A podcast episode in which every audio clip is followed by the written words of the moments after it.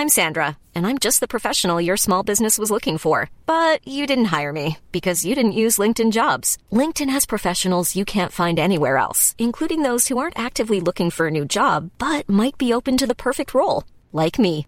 In a given month, over 70% of LinkedIn users don't visit other leading job sites. So if you're not looking on LinkedIn, you'll miss out on great candidates like Sandra. Start hiring professionals like a professional. Post your free job on linkedin.com/people today. It's me. Hi. I'm the problem. It's me. Steve, I'm still caught up in Tay Tay's world. In fact, we're all in Tay Tay's world. Taylor Swift, that is. That's where I spent three of the longest, greatest, exhilarating, and then frustrating another hour trying to get out of the parking lot that I've ever spent in my life with 60,000 other people. Including Billy Joel and his 13 year family. They were at the concert Yes, how about Saturday. that? Yeah, how about that? That was pretty cool. And Billy Joel, by the way, puts on a hell of a concert. But I guess Mm-hmm. now I I didn't read like was his was he in town specifically for anything other than just to be with his family? Not that I'm aware. I mean, he posted some pictures on Instagram, which is how we know he was there. Okay, So yeah, I heard that he puts on a hell of a show too. I wonder what he thought of this one. Listen, man, we'll get to sports. I promise. Of course, the first first way I know people listen to this podcast is wherever I go, somebody will say something to me. So there I am with my 13 year old daughter, who is you know in complete Tay Tay regalia, a, a a midnight blue sequin dress, um, and boy, you talk about everybody dressed up. Okay, not me, but every everybody. About 90 98 percent, I'd say, teenage girls, or nineteen to below girls, and then and then in general, just a, a lot of women. Um, but I'm walking by, um, trying to get into the stadium, and we- we're just walking with masses of people. And I walk by, I happen to look at my right. Guy goes, "Hey, Rick." I was like, "Oh boy," and he gave me this look like I knew you were coming, you know. Uh, and he goes, "You the man." I'm like, "Yeah, I'm one of them." I think that I think it's us too. I think we're it. You know, you're the anti-hero. but yeah, we were completely anti-heroes, man. Yeah, I stared directly in the sun, but never in the mirror. Um, but yeah, it. I'll tell you a couple thoughts about this. We we will get to the Rays, who, believe it or not, lost a couple games. I know the streak is over. I thought they were going to just win, you know, fourteen, and that would be it. Um, but this concert, okay, it, I mean, it's called the Eras concert. Like it's she's she's got ten albums through throughout her career. Started at what 18, 19 years old, all the way to present. And when I tell you that I don't know where this young woman gets her stamina, like I know athletes that couldn't go out there for three hours. And listen, not for the faint of heart, right? It's if you've noticed, it's a little toasty out here in Tampa already, and the humidity very high. And just sitting in the audience with 60,000 or so of my closest friends, and I do mean close, um, we got close. It's you get you get exhausted, you get dehydrated, you all those things, and when you when you look at the just the, the massive production of this of this concert and the amount of stage climbing and scaffolding climbing and you know all the things that she did and dancing and you know walking down a i don't know 45 50 yard stage. I don't know how you could first of all vocally sing this many songs. Three nights in a row three nights in a row and the energy level just never dropped if anything and increased.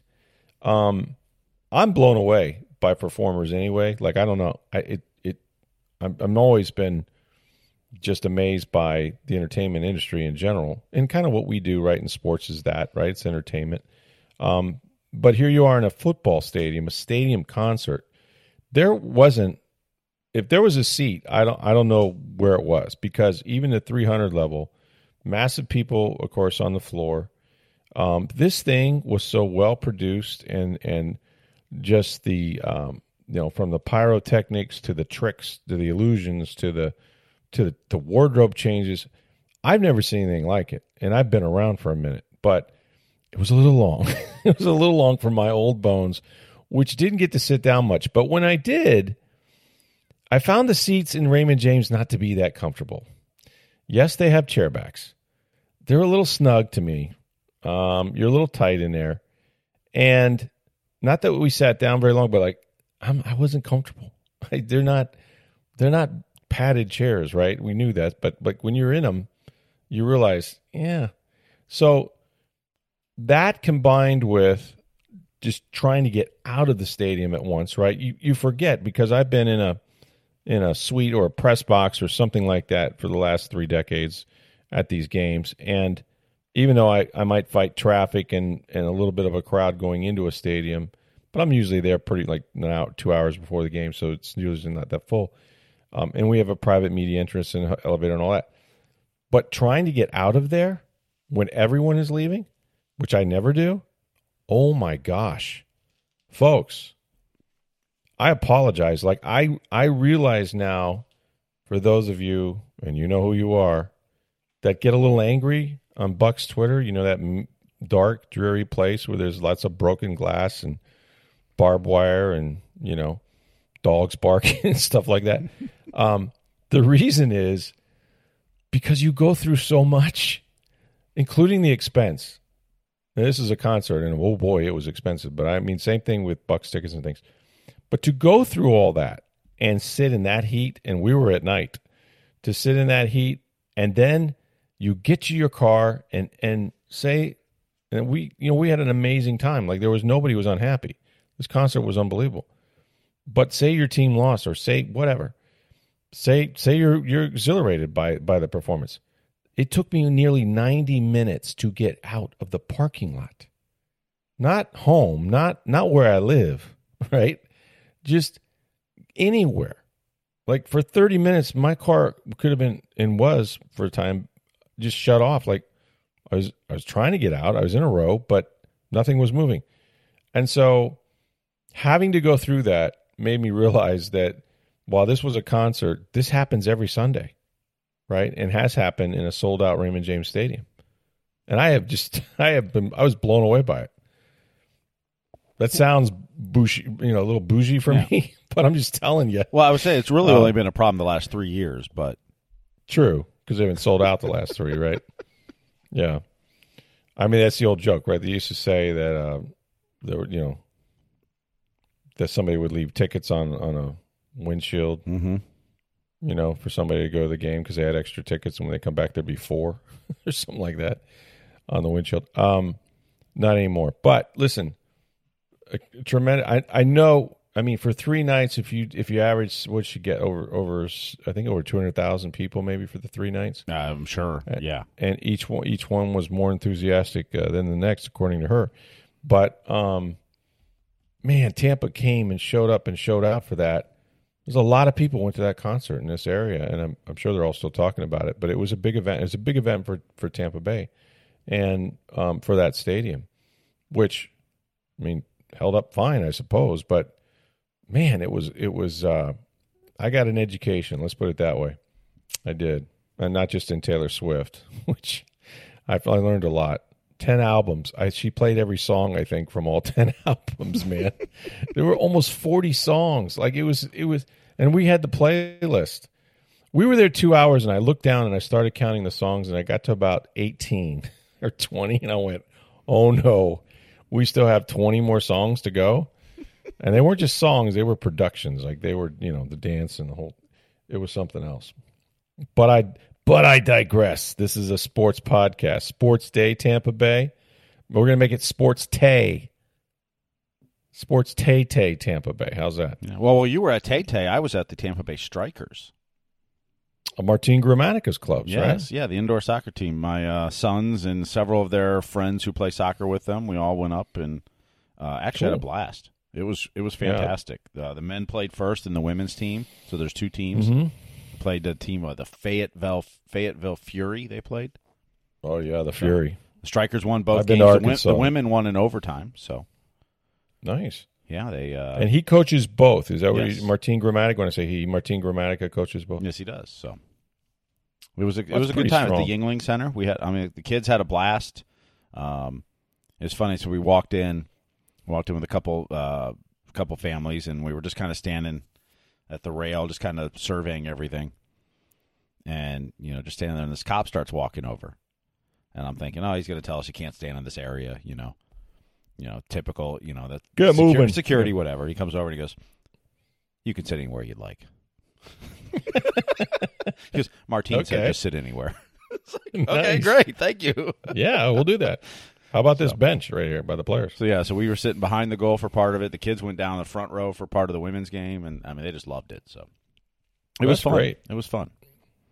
So now, how large? This is obviously the Yuengling Center, so it's indoors. But how large is is this particular field uh, versus it's a, a little bit bigger than a basketball court. I mean, Okay, you know, and it's, Fast it's- game Oh yeah, it's very right? fast. It, there's only what six players on the the field for each side, so it's you know goalie and Yeah. five okay. Players. Um, hmm so no, it's very fast. The men's game was very physical. I'll bet. Um, the women's game was more tactical and, and and strategic. There wasn't as much, you know, bumping and hitting and, and all that. So, yeah. but you know, our, my kids are into soccer and, and they're you know they play soccer, so it was fun for all their friends to go out. So it was That's a good great. time. And if you get a chance to go, it was, uh, you know, I, I I can't tell you how good the soccer is compared to indoor leagues or whatever else, but um, it was competitive. And the men won like eight to four. The women went to overtime. But it was it was competitive, it was exciting. Ball, you, be careful. Balls come flying in the stands. Oh, do they? Yeah, Okay. like it'll, they. I mean, they're coming fast. Pay attention. yeah. Yeah. you better watch it. Yeah. Especially if you're like behind the net, maybe. Yep. Oh yeah, yeah. They'll come. Do they got nets up behind the goals, or they? Not they- really. They, they No, go not right really. in- No. Yeah, Okay. it comes flying up there. Wow. So, but it was a good time. Yeah, well, good for Martin. I mean, you know, he's done well. I mean, he's been involved in a lot of different things. Mm-hmm. Obviously, I think his one or both of his sons are are, are going on to play either soccer or kick, be place kickers or both. I don't Mm-hmm. know which. Um, I know he's coached uh, uh, his, his girls before, um, stuff like that. So, um, and then you know, I went to my last year. We talked about this on the podcast. I went to my first Rowdies game, which was just a hoot. Mm-hmm. I mean that that is fantastic entertainment too. So it's great. It's great that uh, you know that we have these teams, and, and it, it, it'd be good to support them. But that's good for kids. Fast paced, a lot of action, a lot of scoring, that sort Yeah, of Yeah, they stuff. played music the whole time during the the game.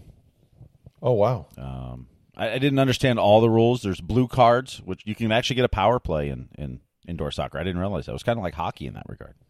Really? They Yeah. take a guy off? Yeah, for two down, minutes. huh? Two minutes, you're you know. Nice. Yeah, it moved Yeah. really. It moves really quick. Um, like I said, su- such a short field with those. You know, they can get up and down the field real quick. So Hmm. Well, um, what didn't move so quick were the Tampa Bay Rays. We're going to get into this. Um, they lose two out of three to Toronto, although they did win Sunday and look much better. So you know they're not going to go one sixty two and zero. That's unfortunate, but they are fourteen and two. And the the the weird thing was about when they got up there, and of course Toronto, you know, is a good ball club to begin with. I mean, they many of the people have picked them to be at or near the top of the American League East anyway. But it, it it was a strange series early on for the Rays because they just didn't they didn't pitch well like at all. They had a bullpen day. Um, Trevor Kelley and Josh Fleming were kind of all over the place, walking in batters. I think they had seven eight walks that game. Um, some defensive lapses. Um, you know, just just and and didn't deliver big hits and didn't have a lot of guys on base, but fell behind early, and and kind of weren't really in those games and. I mean that's that's going to happen. Uh, there were good crowds in Toronto. They were certainly up up for it, and you know they they knocked the ball around a little bit, but they got a lot of help. It wasn't really Rays baseball. Uh, and then on Sunday, um, they were back to their old selves. You know, and it, it started with Shane McClanahan. Mhm. I mean that dude four zero. Right, I think his ERA is at or below two, somewhere in there. Um, tons of strikeouts, just wicked stuff. Attacked the, attacked the hitters, like took the opposite approach to what they had done the two previous days. They're kind of nibbling. He he finally went after some guys, and they got big hits. You know, they got big hits all over the all over the place, and so they took a, a fairly sizable lead. I think seven one, whatever. Um, so yeah, I mean, now they go to Cincinnati, and I don't know how good the Reds are. I don't think they're a very good baseball team overall. But so they gave up um, nine runs in the first inning Sunday. ooh, So they had to go deep in their bullpen that could be good for the Rays. Yeah. on Sunday. Yep. And how about how about Kevin Kiermaier's reaction to the final out of the game Sunday? Oh my God. Which normally that's Well- the reaction hitters have when Kevin Kiermaier makes a play. Right, right. And he's been robbing. In fact, he did in Toronto the first home game. He went up and, and took one away from somebody. Um, so if you didn't see the game, so the last two outs, I guess it would be, um, was was was Kiermaier, um, just wrapping one uh, like like a bullet back to back to Jason Adams, who was the closer for the Rays, and all Adams could do, he kind of threw his glove behind his back because he, when he came through with the follow through, it was coming right back through the middle. So he, he's he's at on the one hand trying to avoid taking a baseball in the solar plexus, and on the other hand, he avoids it well enough to throw his his glove behind his back. And I'll be damned if the ball didn't catch him because that's really what happened. Um, but there it was, and it was a it was a bullet, and so he, he caught it and then um, easily turned and double off a guy at second for the last out. And when I say double off, he like threw like a, a two hopper to second base because I think he was still stunned by the catch. But uh, yeah, Kiermaier's reaction was priceless. he was just like so crestfallen. Um, He just stood at the plate What- and just went, "Wow." wow, yeah, you know, wow, really, that just happened? Wow, like I couldn't hit a ball any harder than that. Kiermaier had a good series though, um, especially in the first couple games. He, you know, laid down a bunt. Like he was he was on base a lot, scored a lot of runs, played good center field. The Rays had a lot of balls to the warning track. I don't know for whatever reason they were they were kind of getting caught with the the right fielder's back up against the wall several times.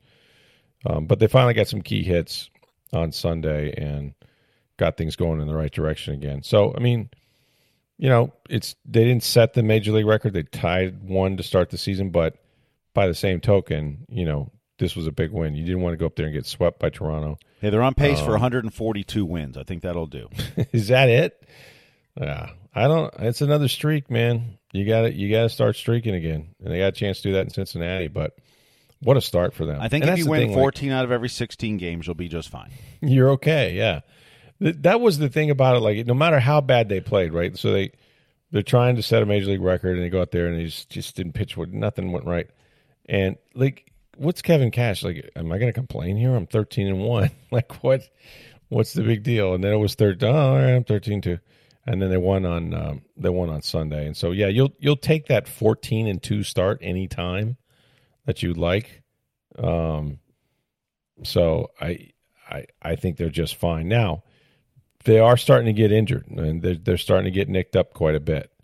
Um, we talked about Jeffrey Springs. It looks like at minimum, Steve, he's going to miss several months, and and you know, you're always a little dubious about an injury to a, to a pitcher's elbow or whatnot, especially in that ulnar area. But on top of that, Ryan Thompson has been placed on the injured list with a lat strain. And he's one of those guys that's that that you know with the sidearm delivery against right-handers, even can sweep the ball into left-handers. That you feel so much better when he's part of that back end of the bullpen. Um, that you know because because he's so unorthodox and he he can pitch to righties or lefties. So that's that's a tough injury. I mean that that's going to happen. I mean they got guys nicked up. You know Jose Siri hasn't played for a little while. Um, you know you just that you just hope if you're a Rays fan and they've endured these pitching things before, but you hope that you you don't have many more starters that um you know in the rotation that get nicked up. But the one guy, but you talk about an ace now, right? How good is Shane McClanahan right now? I don't even think he's pitched his best game yet, though. I think he's got more left in him. But this dude, 4 0, One mean- five seven ERA through those four starts. yeah, with just a ton of strikeouts and very few hits. And um, getting him, if he gets into trouble, he gets out of it with the strikeout. Yeah, 27 strikeouts in those 23 innings. That's so He's given up too many walks, though. He's given up 11 walks. He has. He has. He ha- and that's what I mean. Like his control has not been, and really as a Rays staff, and it's got to be frustrating to to uh, Snyder, the pitching coach. But as as a staff, they've they've walked a lot of a lot of batters, especially in this series. And McClanahan, in, in, in particular, almost from his first start, didn't seem to have the kind of control that, that we became used to a year ago. But he's he's so good, and he has you know such a good fastball that when he does get behind, he can still get the strikeout or the weak contact. And um, he kind of started the game nibbling a little bit, and then boy, he started attacking dudes, and he was impressive. So, I mean, to to to have done what you know, that's what an ace does, right? An ace shuts down your losing streak, right? Um, I, I, heard Neil Solondz bring up the point too about uh, the first inning when he was kind of nibbling a little bit. Mm. The Blue Jays or the the Rays scored three runs in the top of the first, and it was a 35 yes. minute inning. Yes, you know, and, and you're, you're not out point. there warming up the whole time, and you wonder if that anymore, didn't kind of, yeah. you know, throw him off a little bit. Sure, you know, he wasn't in his routine because normally you're not waiting 35 minutes to take the mound. No, that's right. That's fair. You know, and that may have been a little bit why the first inning seemed a little off for him, but then he kind of got dialed in after that. Yeah, I just liked his approach. Like he was mm-hmm. like, "Here you go." You know, I'm going to throw it. I'm just going to fill up the zone with strikes. And we've talked about the pitch clock and all of that, and the pressure you put on hitters. And I think, you know, when you're facing a guy can throw hundred, but also has command of three other pitches um, that are all plus plus pitches you're out you're out in 25 seconds in real time. I mean, it's just like get ball, throw ball, strike one, strike 2 mm-hmm. and so you know, for a guy who throws as hard as he does, who is as aggressive as he is in the strike zone, um, keeps the defense on its toes. All of that plays well for him in in today's game. And if he's, I mean, if, if he's won four already and he's only started four times, I mean, geez. Uh, I saw a stat where he is 20 and 0 when the Rays score four runs or more. Four runs or more. 20 and 0. That's, that's what an ace, that's what an ace should do. Yeah, you're right. You're right. He's going to have an ERA under 3 or around 3 and if you score 4, he's going to win every time. And um although you think it's, you know, there'd be a couple blown saves here or there, but no, he's 20 and 0. I mean, that's and he's putting together quite a resume at this point, but he is undeniably their ace, you know, on that staff, and he did ace like things mm-hmm. again on Sunday. All right, I'm going to get into the great debate that that you people have been coming at me in in uh, my timeline, etc. In just a minute, you want to stay tuned for this. But first, I'm going to tell you how to save money on your electric bill. I'm going to do you a favor. It's called May Electric Solar. We've been talking about these folks. They're a family owned business. They've been operating and installing solar electric systems for 13 years now in a field with all these companies that you know nothing about, but May Electric Solar is committed to you for the long term. How long? They guarantee their workmanship with a 30 year labor and services warranty. Plus, with every installation, you get $750 worth of surge protection for all your appliances. That is what they call the May difference. If you visit their Hudson showroom, May Electric displays all its products. They conduct on site testing. You can see exactly what they're going to install. Plus, they don't use subcontractors. So all those guys up there on the roof uh, with those solar panels, those are Billy Mays guys. You know who's exactly doing the job for you. Start saving today. Call the solar energy experts at May Electric Solar at 727 819 2862. You can schedule a free estimate, lower your electric bill all year long, preserve the quality of all your appliances as well. That's May Electric Solar at 727 819 2862. So on Friday, there was on social media kind of a, I don't know, an announcement that maybe people were caught off guard by. But Gerald McCoy announced that he is officially retired from the NFL. Now, McCoy um, tried to play as recently as 2021, and he tore his knee up uh, when he was in training camp with. Well, no, it was actually after the first game in the first regular season game. They won and he tore his knee up, uh, ACL and stuff. Um, I think uh, with the Raiders, that was his one and only year with the Raiders. Prior to that, he spent a year with the Dallas Cowboys, but in training camp had a quad tear that knocked him out for the season. So his last two teams, he never got to really play much football for because of injuries. And I know he was kind of trying to sort of stay in shape and see if anybody needed anybody last year. It didn't didn't materialize. Um, so anyway, he officially announced his retirement um, sometime Friday, uh, and the you know it's it's disappointing to me still. And I guess I guess there just are some people that in the world that are I don't know prone to negativity, I suppose. But I said something to the effect of and when I wrote a story about him retiring, I was like, well, you know, to me, and again, it's my opinion, but I said definite ring of honor player, right, for the Bucs. Now here's a guy who was the third overall pick in the draft in 2010. Okay, he came to to one of no, they were picking third for a reason, right? Picking third overall because the team stunk, Mm-hmm. stunk. Okay, and Raheem Morris had just come off a three and thirteen campaign. Right, that's how they got the third overall pick. Suh went number two. McCoy went number three.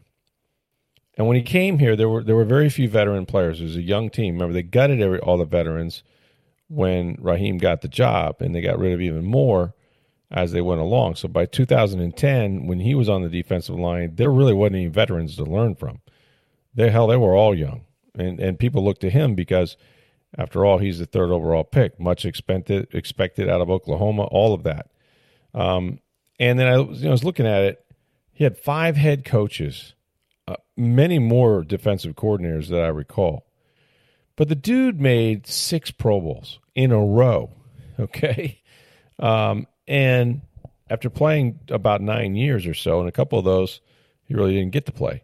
But but six straight years he made all pro or Pro Bowl. He made all pro once, the second team all pro once. And he's like fourth on the list of all time sack leaders for the Buccaneers. You know, I think it's Lee Roy Selmon, Warren Sapp, Simeon Rice, and then, you know, and then him, Gerald McCoy, which is not a position I know, you know, Sapp is a first ballot Hall of Famer, but you don't see many defensive tackles lead teams in sacks, and, and that's what Gerald did um, many times. But you just consider, like, from Raheem Morris, this this guy McCoy enjoyed two winning seasons. That was it, two. 2010, they nearly missed the playoffs. Then Dirk Koetter's first season, they went nine and seven. Didn't sniff the playoffs. weren't even close to it. That was it during his career here. Um, he was let go, got his release when Bruce Arians arrived back in 2000 and what 19. And at that time, you remember the whole thing about they they signed Ndamukong Suh, who's going to wear 93 and all this stuff. Um, and Gerald went to Carolina. But the people coming after him, and they always have, like I, you know, Gerald's one of those one of those rare guys that he loves football. He works hard at football. He wanted to be great at football. It took him a long way, but he's got other layers to him, right? The whole Marvel Comics Batman thing, like, and he's a very affable guy. And you know, after every loss, we would run up to him as a media because there weren't many stars on the team. But here was your first, you know, your your first round pick, your third overall pick, that eventually, you know, became I don't know the top defensive tackle in football for like six years. And so you go to him, and it, wore on him having to answer for so many losses, you know. But he also was was he also is this. He he's a nice he's a nice guy. And people don't understand how you can be nice and be good at football. Like that always was a problem for people. You know? But it happens. I mean, John Lynch would rip people's heads off. I've never met a nicer person in my life than John Lynch. I compare other people if they're nice, I say you're John Lynch nice if you're really nice. And so, you know, I think I think people picked up sound bites and the fact that they didn't win when he was here and so much was expected of him to lead this team almost as if he was playing by himself. It's unfair. But I but I will say this, no one represented the organization better than Gerald McCoy. He's a tremendous human being. He did so much for the Tampa Bay area and for kids in need and used a lot of his own money and all this stuff. Um, represented the organization well. Never, never really complained. You know, could have divided the locker room, could have ripped the front office, all of that. Um, he went out and he did his job and he did it really, really well at the highest level for the bulk of his career, six straight Pro Bowls. And so to think that he's not going to be in the Ring of Honor would be, I think, a travesty to the whole whole award. I mean, I don't know what a Ring of Honor player looks like, but I think it looks like Gerald McCoy. Um, but man, you put that out there, and people just first of all they have a lot of opinions of who should be in, and then it's like, no way, this guy he was, t-, you know, it's like, gosh, man, I mean, the numbers don't lie, and it's a team sport. And so people were talking about, well, Ndamukong Suh. And look, I love Ndamukong Suh. I thought he was tremendous for this team when they got him. But you know what? He didn't win with the Detroit Lions when he was in his prime. And he didn't win with the Miami Dolphins. And he did go to LA and they went to a Super Bowl, but they lost before he got to Tampa. You know, a lot of people lose in this league, but you have to look at the circumstances and who's there. And Joe McCoy didn't play with Tom Brady. If he had, he'd have a ring on his finger. And that doesn't mean that Gerald would have been any better of a player. It just means that the team would have been balanced and productive. Um, I'm surprised he had any sacks because the teams Gerald played on usually were trailing by so much that teams didn't even have to throw the ball in the fourth quarter. But he he is one of the greatest Bucs of all time. Period. Full stop. I, I don't and and he was, you know, the numbers are there. I mean, six straight Pro Bowls. I mean, scoreboards like, well, you know, his popularity. But, but, but no, no, you don't do it six straight times. You don't make all pro. So I just don't understand sort of the venom that people seem to have for Gerald. It's just weird to me. It's like, okay, I get it. He's a nice guy, but like they didn't think that he he showed that losing bothered him enough, you know. And I, I think it's very dangerous to try to like, you know, say how someone should act. Well, um, it's hard to compare, but because Lavonte David is still on the team and he won the Super Bowl with Tom Brady. Sure, but- sure. Had if if before Tom Brady got here, Mm-hmm. if you know, if you say Ring of Honor, there's a lot of people that would have said Lavonte David absolutely no to Gerald McCoy, That's right. and and they were on That's the right. same teams, the same bad teams that didn't win, That's correct. but for whatever Highly reason, whether it's- productive. whether it's because one made the Pro Bowl six times. Yeah, whether it was because Gerald was too nice and didn't and helped players off the the opponents up off the turf or whatever Mm-hmm. the reason, uh, you wouldn't have batted an eye saying Lavonte David should be there No, no one would. when when they were on the same teams in the same, you know, Right. th- basically the same thing. I mean, you know, Lavonte You David was point. underrated for a long time. right. he didn't But- get the Pro your, Bowls, even though Yeah, he probably should have. Your point is this: Lavonte David's no more responsible for an entire franchise losing during most of his career until Tom Brady got here than Gerald McCoy is. If you love Lavonte David and you think he's a hell of a player, and you're not going to blame him for losing, how do you blame any single player for losing? Like, he just happened to be the guy we ran to after every game, so he was the most quoted. You know, because he was the third overall pick, and there was a lot of expected of him, and he sat there and he answered all those questions after all those losses. But it was no more his fault they lost than Lavonte David's, and no one's going to have a problem with Lavonte David in the Ring of Honor. No one. And he made one Pro Bowl, maybe two. I'd have to look it up, but like not many, not six in a row. You know, and oh by the way, and this is just the way it is. Hurt Gerald McCoy was he was replacing number ninety nine Mm-hmm. theoretically. You know, Warren Sapp had moved on and, and been with the Yep. Raiders. But when you play the three technique in the Tampa two, in the Tampa Bay's offense, the, the, the standard is a first ballot Hall of Famer. And that's that's such an enormous bar to clear that it's unfair. No one's going to clear that. And Gerald certainly didn't. But you know what?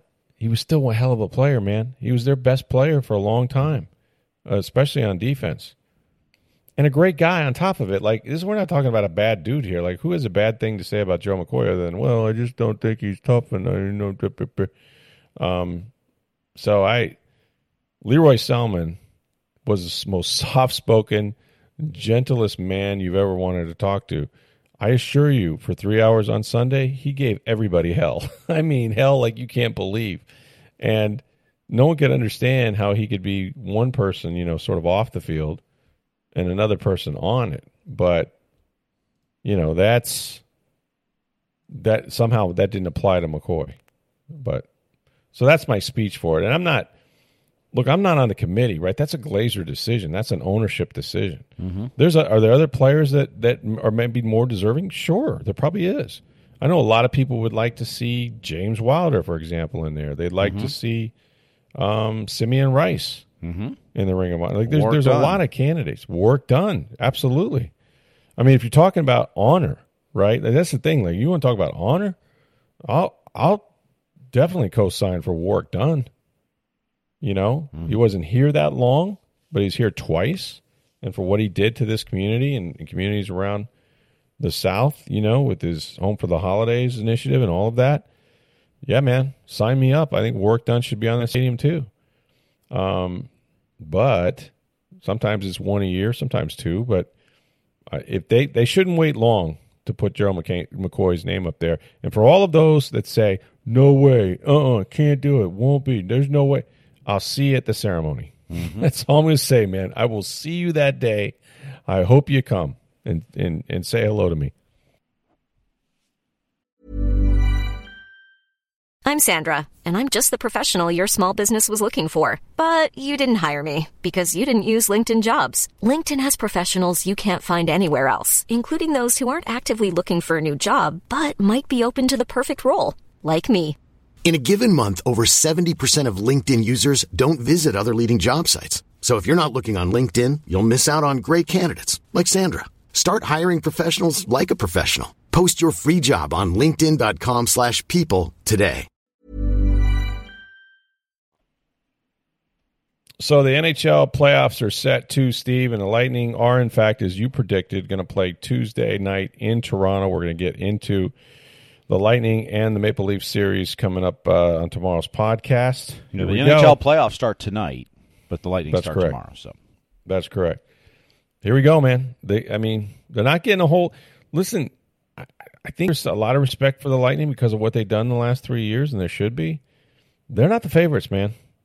I still think it's got to run through Tampa Bay, but they are not the favorites. Well, and, and they shouldn't be the favorites. I mean, if you look at the regular no. season and, and how much, how many more wins Boston or Toronto had compared to them, mm-hmm. yep. um, and, and the way the Lightning have played down the stretch for the most part, um, yep they shouldn't be the favorites, but they still have Vasilevskiy and Stamkos mm-hmm. and Hedman mm-hmm. and Kucherov mm-hmm. and Point.